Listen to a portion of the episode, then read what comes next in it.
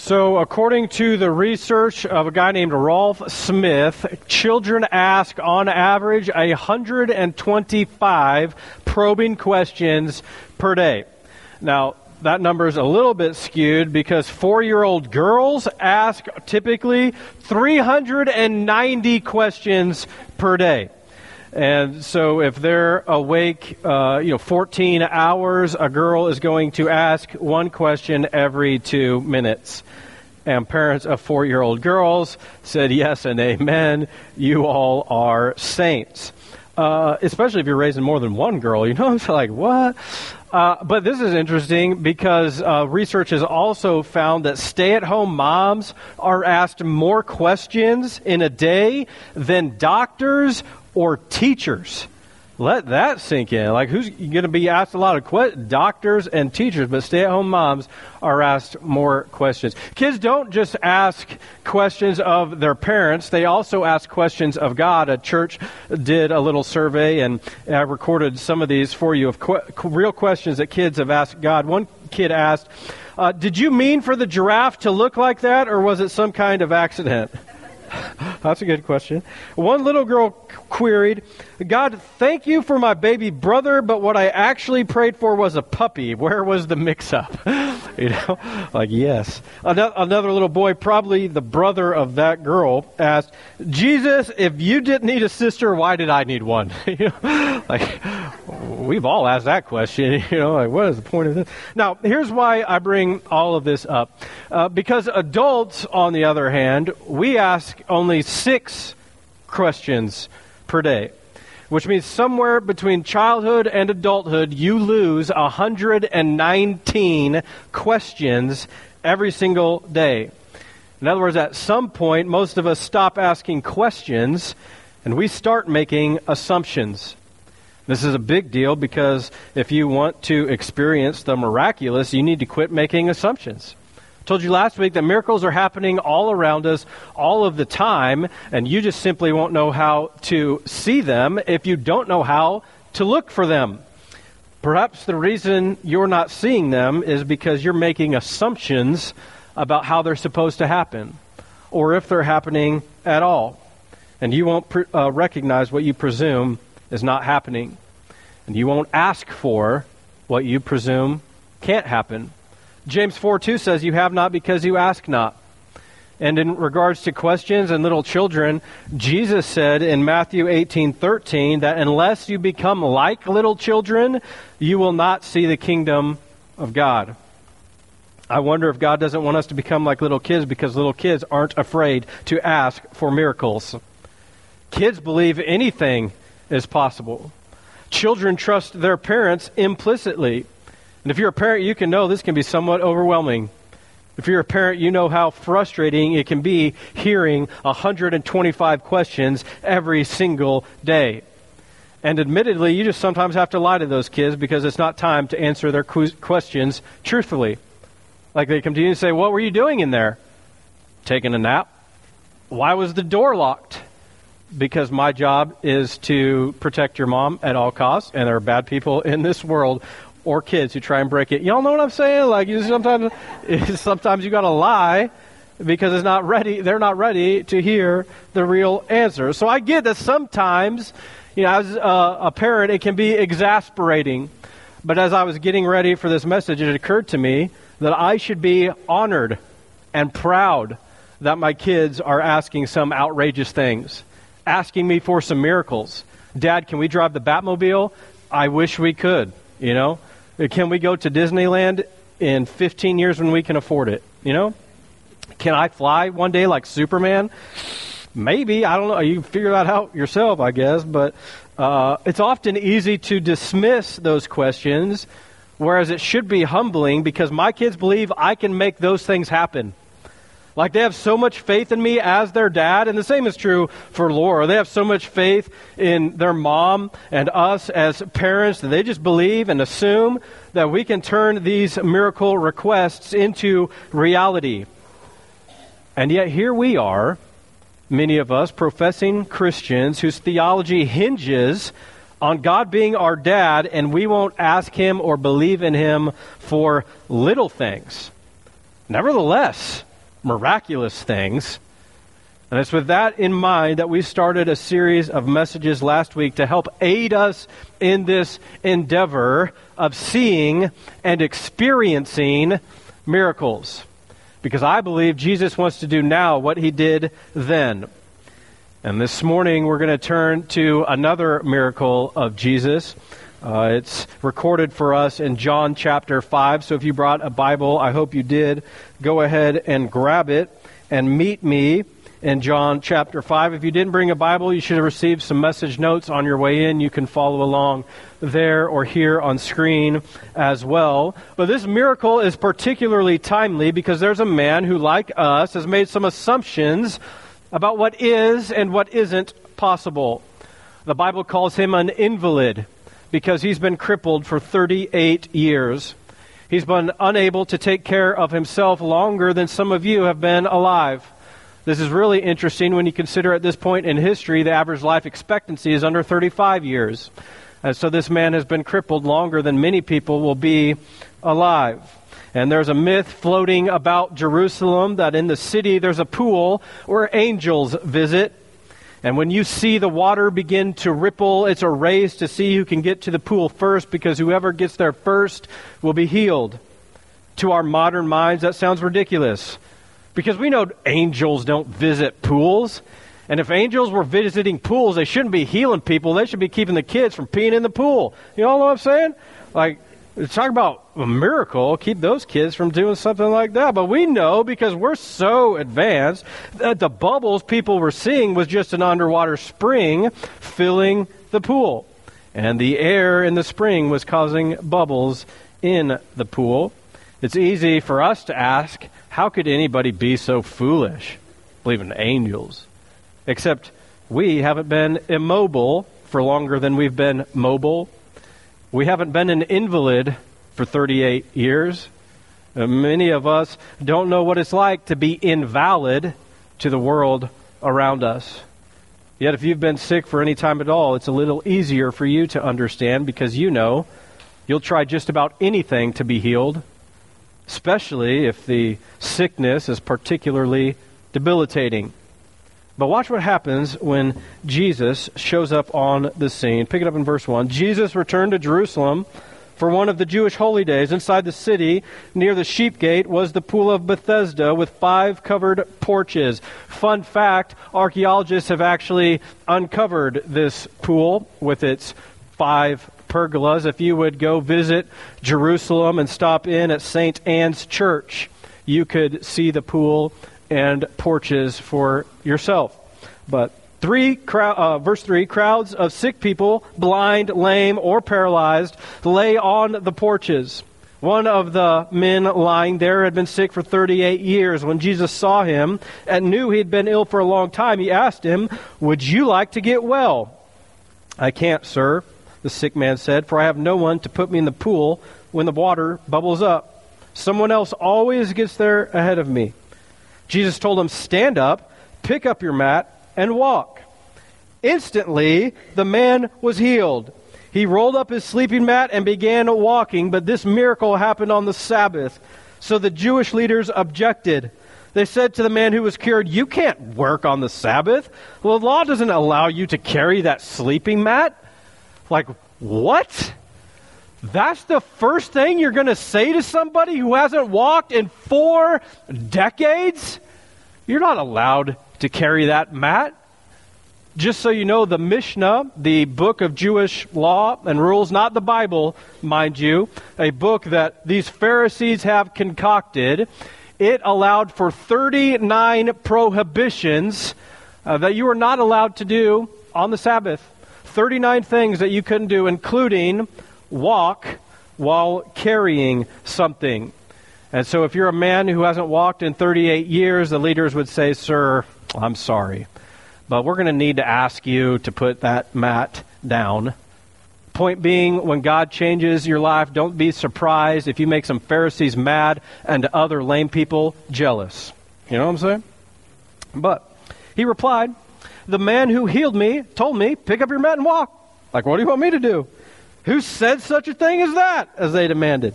The man didn't know, for Jesus had disappeared into the crowd. But afterward, Jesus found him in the temple and told him, Now you are well, so stop sinning, or something even worse may happen to you.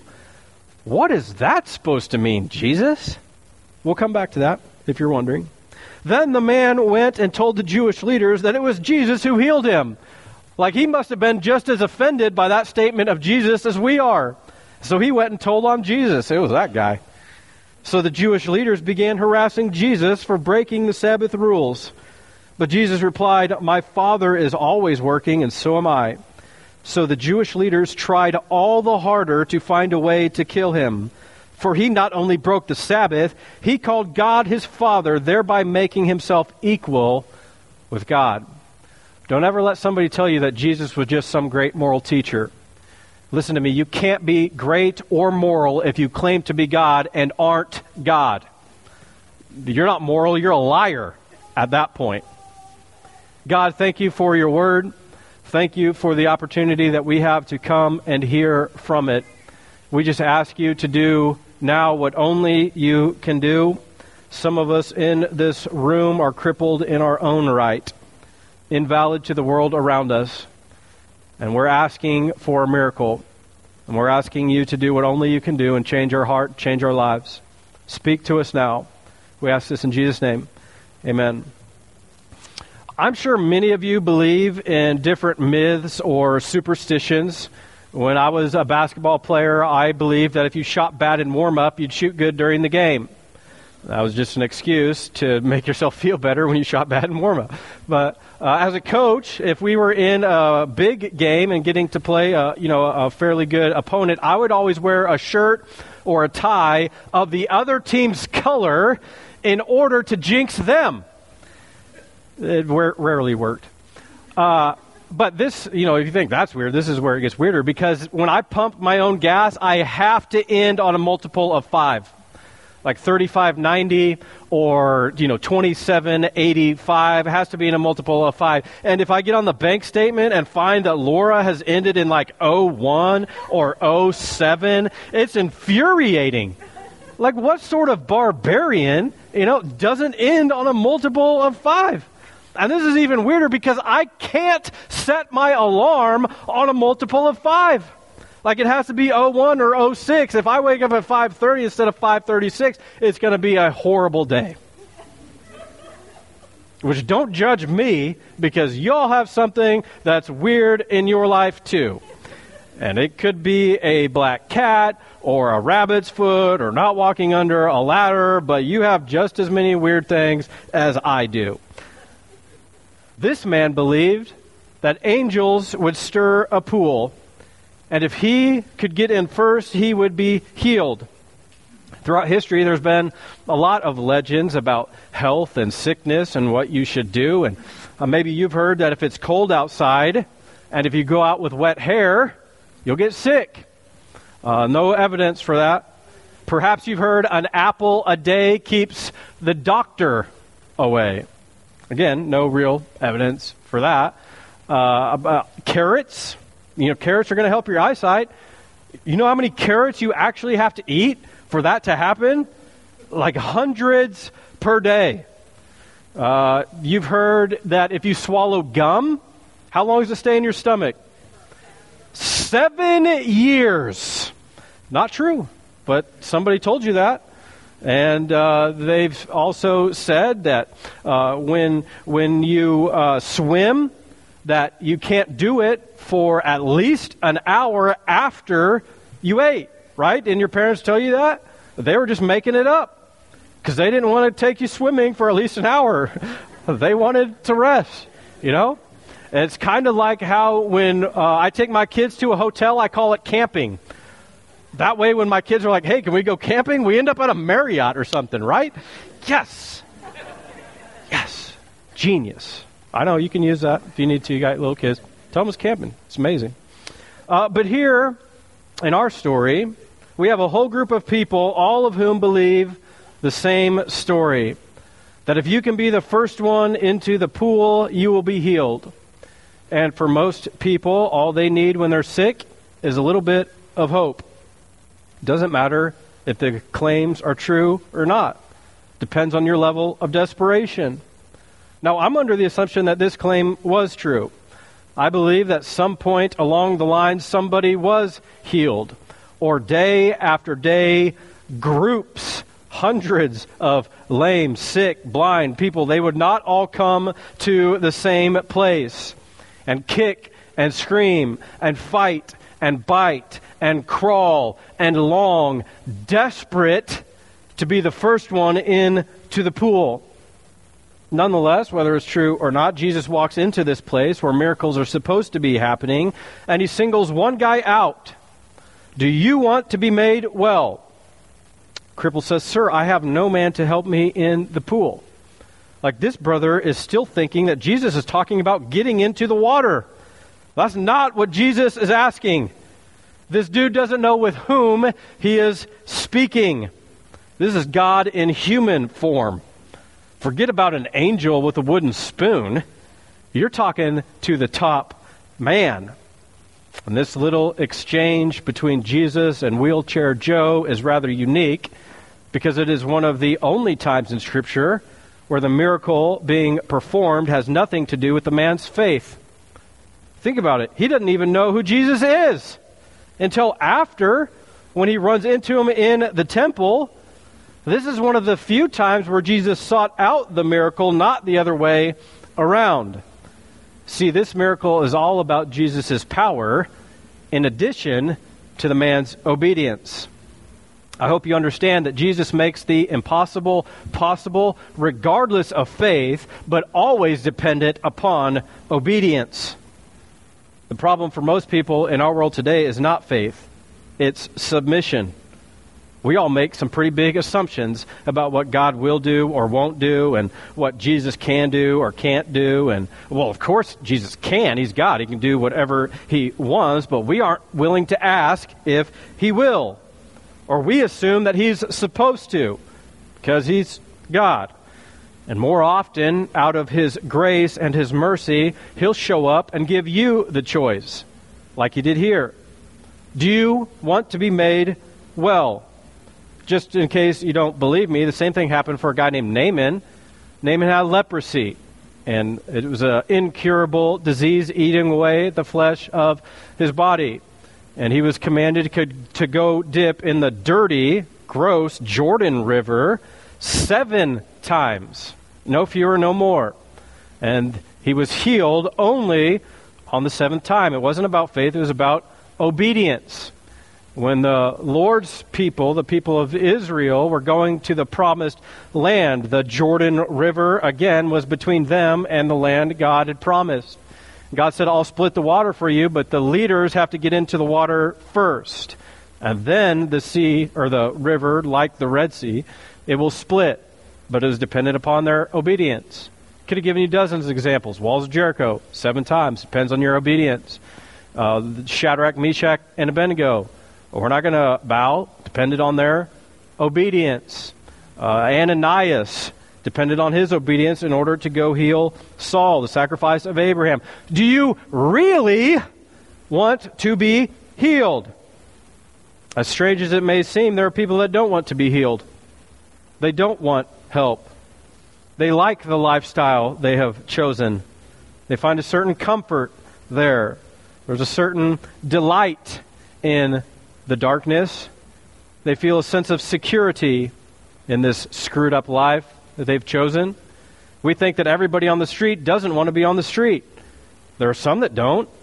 There are some that do. Those that do have made the choice to stay there. They don't want to work. They're offered a job. They don't want a job. They're offered an opportunity to get off drugs and alcohol, go to rehab, paid for. They don't want to get off drugs or alcohol. They don't want the pressure. They don't want the responsibility. They've chosen their life, and they want it to stay the way it is. And listen to me God will not change you if you don't want to be changed.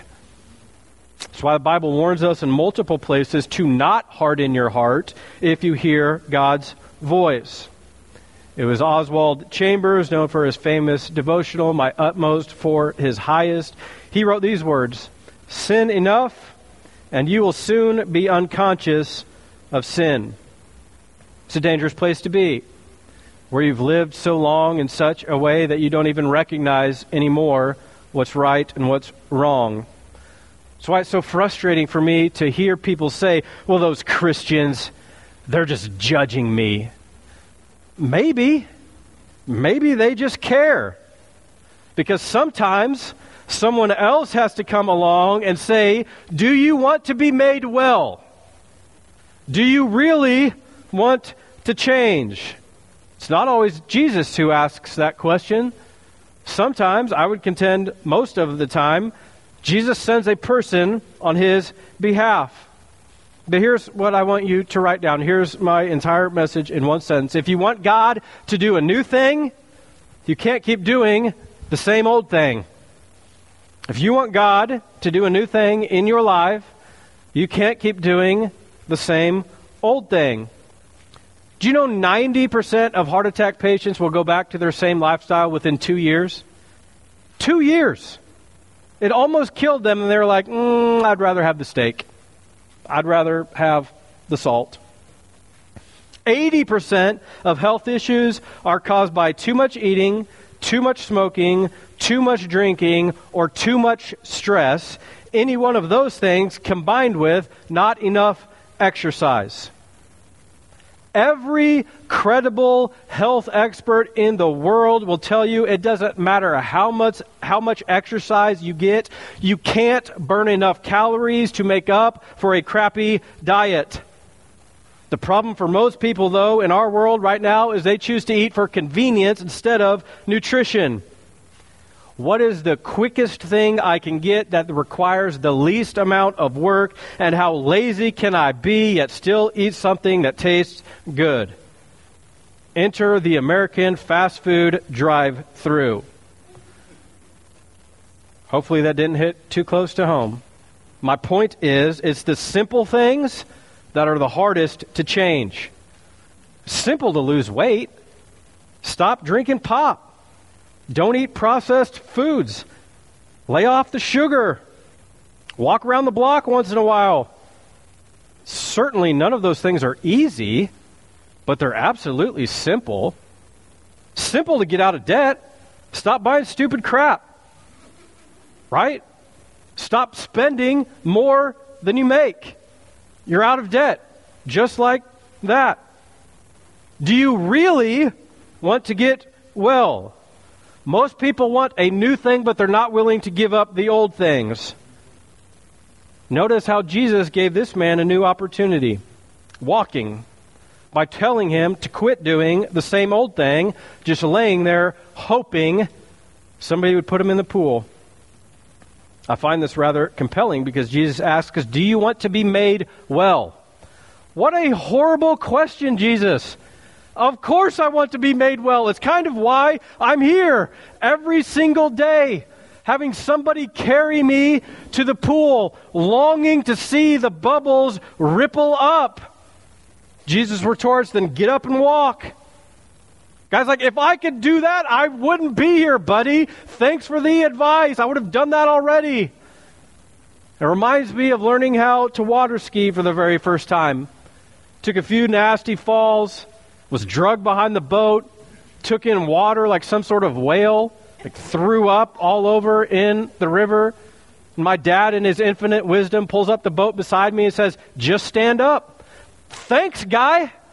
Haven't been trying that the last hour as I'm out here floating around. What great advice you have. No, see, the, the difference for this man who's been trying for 13,870 days to stand up. She's never had Jesus tell him to do it. That's the difference. The calling of God will always come with the enabling of God. God will never ask you to do something you can't do with His help. Sure, it might take you a few tries. You might fail once or twice, and you have to give it a few shots, but He will always give you the strength to do, to do it. If Jesus tells you to do it, it can be done. And Jesus shows up and He says, Stand up. Guy's like, I can't. Been trying for 38 years to stand up. Jesus says, No, stand up. I can't. I said you could. I might fall. You might. You might succeed. And if you want God to do a new thing, you can't keep doing the same old thing. Now, notice this is of utmost importance. Jesus didn't just say walk, he says take up your bed and walk. In other words, don't leave your bed in case leave your bed laying there in case this thing doesn't work out. No, there's no possibility of you coming back to this pool. There's no possibility of a relapse. Roll up that bed and get to walking. In the same way, Jesus is telling you right now, you need to make a break with your past. God's Holy Spirit is impressing on you right now that you need to burn the bridges that keep bringing you back to your bad habits. If you got drugs, you need to get rid of them. If you struggle with alcohol, you need to dump it. If you're addicted to pornography, you need to throw that stuff out. Shut down the cable, it's piping it into your house. Put some filters on the phone. It's going to hold you accountable. You know, if you got former boyfriends and girlfriends on social media, stop following them. Why are you doing that? Because you're hoping someday it'll work out? If you struggle with spending money, freeze the credit cards. Stop taking out high interest loans. You struggle with pride, figure out some people in your life that are going to help keep you humble. I don't know what it is for everybody in this room, but I know all of us have a struggle somewhere, myself included. You're a workaholic, shut off the phone. Or give your spouse the phone when you get home. And don't allow yourself to look at it on supper time. And figure out a day where you're not working. Stop being so concerned with your past and start being concerned with your future. Or distracted by your present. Equally valid. Am I preaching to anybody this morning? Figure out what's keeping you from your best life. It's purported that in the year 1519, Hernan Cortez led a large expedition consisting of 600 Spaniards and 11 boats. They were going to Mexico. The goal was to capture a magnificent treasure said to be held there. Upon arrival, Cortez made history by ordering the men to burn the boats. His message was clear we either capture this island or we, we die trying. There's no coming back to these boats. A lot of us, we're not willing to burn the boats. You'll say, I repent. You'll say, I don't want this life anymore. But you have your mat still laying by the pool. Who are you fooling? You got to make a break with the past. That's what Jesus says. In fact, he takes this idea so seriously in another portion of Scripture. He says it's better for you to gouge out your eyes or cut off a limb than allow those things to cause you to sin. You want to talk about serious? People starting hacking off limbs?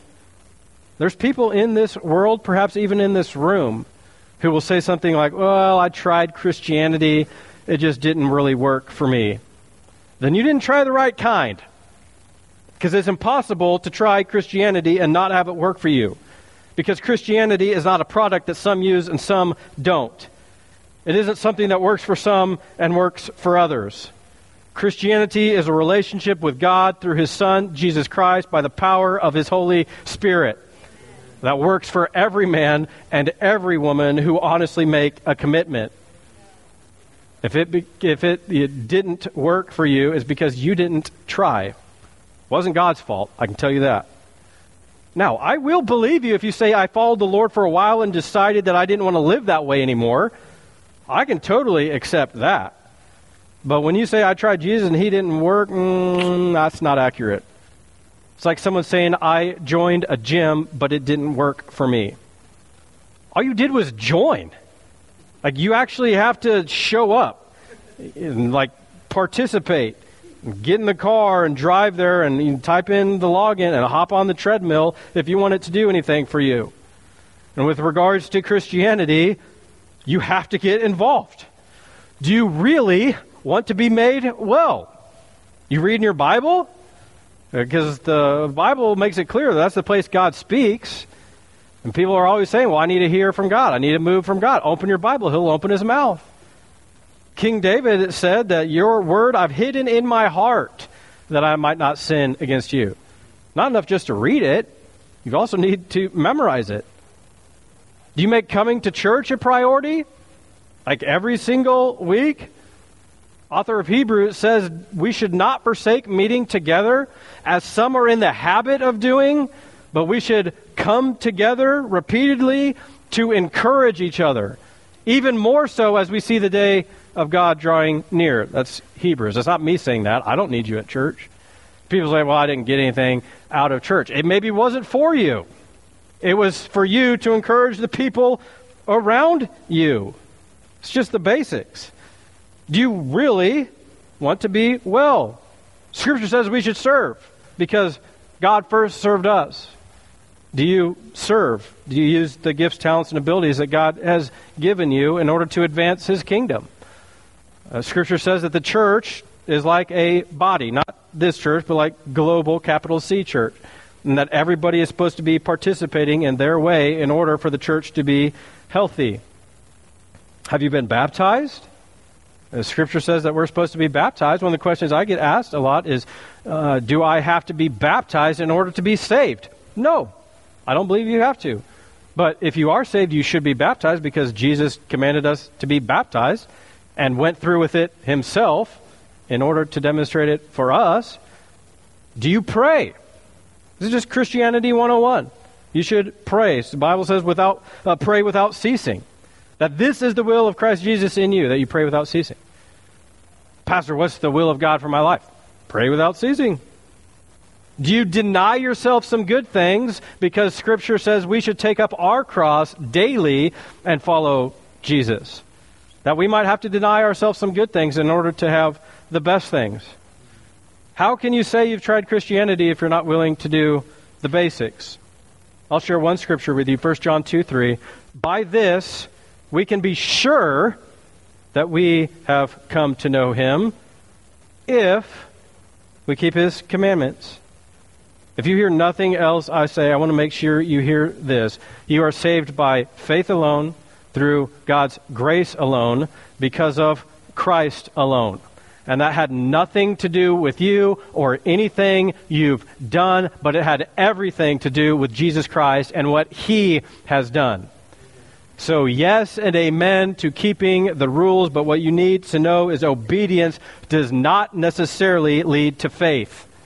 However, faith will always lead to obedience. And so, if you're not being obedient, maybe you should ask yourself, do I really have faith? Because you can do a lot of good things and never have your heart changed. That's why Jesus was constantly ridiculing the Pharisees because they were so concerned about a religion and keeping the rules that they forgot about having a relationship, first with God and then with other people. Which is why when somebody walks for the first time in 38 years, they say, What are you doing?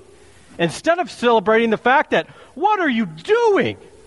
You're walking. We saw you here for four decades. What happened? So, yes and amen to the basics, but the basics should fire you up, not burn you out. And it has to change your heart.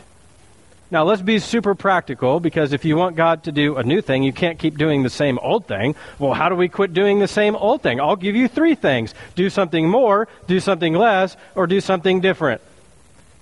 You want something new in your life? You want God to perform a miracle in your life? Be obedient. Do something more, do something less, or do something different. Which I just gave you half a dozen more things you could do. Pray, read the Bible, come to church, start serving. You know, any of those things would be a great place for more to start. But let me talk about doing something less because I don't think many of you struggle with knowing what to do. You're just really good at giving yourself excuses on why you're the exception. But uh, in the end, you're just robbing yourself. But let me give you something less because I think this is just as important. A neuroscientist named Sarah Lazar, who works for Harvard Medical School. So, don't know what you know about Harvard, but not typically in the habit of hiring morons.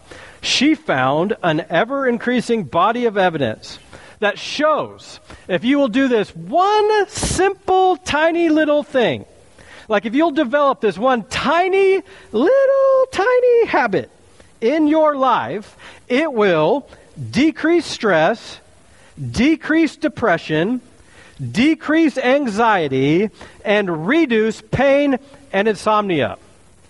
Some of you are not as impressed by that as I am, so I'm going to repeat that whole list for you just in case you missed it. It's going to decrease stress, decrease depression, decrease anxiety, and reduce pain and insomnia. In other words, doing one simple, tiny, small little thing can drastically increase the quality of your life. Who wouldn't want that? Plus, developing this one tiny, little, tiny thing. This one simple little habit. It actually, she found this, not me, she found that your brain, responsible for decision making and memory, actually gets larger, which means you're going to make better decisions and remember more stuff. Who wouldn't want that? You see what I'm saying? In addition to all of that information I just gave you, she found a neuroscientist at Harvard Medical School that if you'll do this one simple, tiny, little thing, that typically with age, your brain starts to shrink. And she found that a 50 year old person who did this simple, tiny, one little thing, the Lazar study showed that these ancient, elderly, senior citizens, venerable people of 50 years old.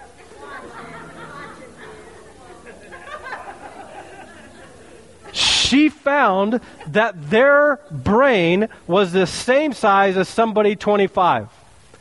That your brain can actually be the same as somebody half your age.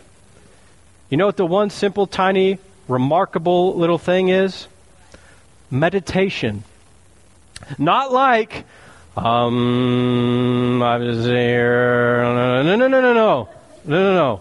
Like, be still and know that I am God.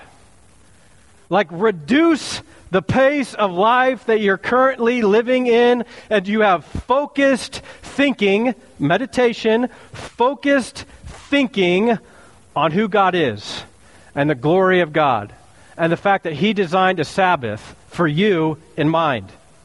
Like, take a nap, relax sometime, stop living busy and saying yes to everything and no to nothing. No, no, no. If you'll simplify your life and meditate on God, the study found for as simple as 15 minutes a day, intentional, focused thinking 15 minutes a day can drastically change your life.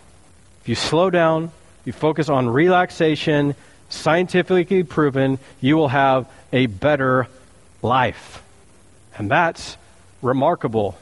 That in God's grace and wisdom, that even people not meditating on God get their life changed because they're slowing down. How good is God that He designed the world to work in such a way that even by following his rules and not even know it, he still blesses your life. What in the world? Do something more, do something less, or do something different. Why different? Because verse 14, I told you we'd come back to it. Jesus found the man in the temple and told him, Now you are well, so stop sinning, or something worse may happen to you. Is Jesus saying that this man was crippled for 38 years because of sin? Is Jesus saying that I might be crippled for 38 years because of sin in my life? Listen, maybe because there's consequences to the decisions that you make. If you get in a car accident because you're drunk, that's not the punishment of God. That's a result of making a stupid decision. And you might be crippled for 38 years of your life. And so hear me very closely. God doesn't punish you for anything. We are not being punished as believers if bad decisions cause stupid things to happen to us. That's in God's grace and mercy that He allowed that to happen. And what I really want you to hear me say is your sin never affects just you. And that should be alarming if you have a soul at all, that you could cause something bad to happen to somebody else because of the bad decisions you've made. Well, that should set you back a little bit. That should cause pause in your life. And if you're out fooling around, you end up with an STD. That ain't God's punishment. That's your dumb decisions. Driving drunk and spending more than you make and you happen to file for bankruptcy and you know that's just a result of you know you're out making faulty sales lying to people don't be surprised if you end up in jail lose your job Again, sometimes the best thing God can do for you is make your stupid decisions play themselves out, which is not His judgment, it's His mercy. Because He loves you so much, He can't allow you to keep going down that path because it leads to death. Consequences of sin is death. And God cares so much for you that He's going to allow you to experience some difficult things so it will push you closer to Him, not further away. I want you to know that this little encounter is one of the only times Jesus heals someone and does not say, Your sins are forgiven. Most of the time, when you see Jesus say, Stand up and walk, he says, Your faith's made you well. Your sins are forgiven. Stand up and walk. Doesn't happen here. That's important because it's likely that this man's attitude did not change after his healing.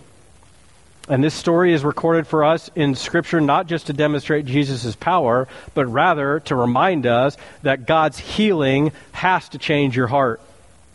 That's what God is after. And so let me do this as we close.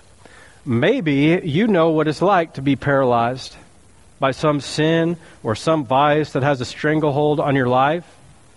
You know what it's like to have tried repeatedly to break free from something but have never been successful. You know exactly what this man is facing year after year after year. And kind of like this man, you've chosen to play the victim card. Jesus shows up in your life and you say, There's no man to help me. Oh, yes, there is. His name is Jesus. And I've just taken your victim card away. And if you do what you've always done, you'll get what you've always got.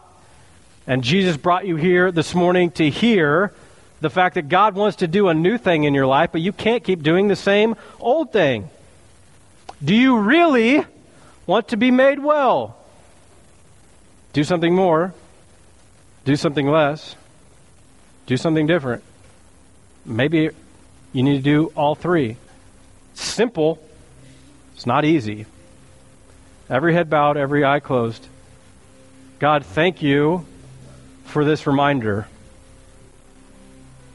that you're after our heart, that you long for a relationship with us. And there's something getting in our way. And we haven't surrendered our life. We haven't been completely obedient in order to draw closer to you. I believe that God is speaking to you right now that God is drawing something to your attention. It could be a sin, it could be something you struggle with, but not necessarily. God might be bringing a name to your mind. God might be asking you to forgive that person. God might be asking you to go ask them for forgiveness. But God is moving, and I'm just asking you to not push that away. Just silence your heart a little bit and hear this voice of God. I don't know how you came in this morning, but I know God doesn't want you to leave the same. He wants you taking one step closer to Him. God, we repent of our sin. Draw us closer to you. As you continue to pray, as God continues to speak, some of you might have come in this morning having no relationship with God. You came because you said, I'm going to give this one more shot. You're not here by accident. God wants this relationship with you. And I want to give you a chance just to surrender your heart. Say, God, change my life. Make me new. Tired of living my own way. I believe that your way is better. Save my soul. Forgive my sin. Because of Jesus and his death and resurrection.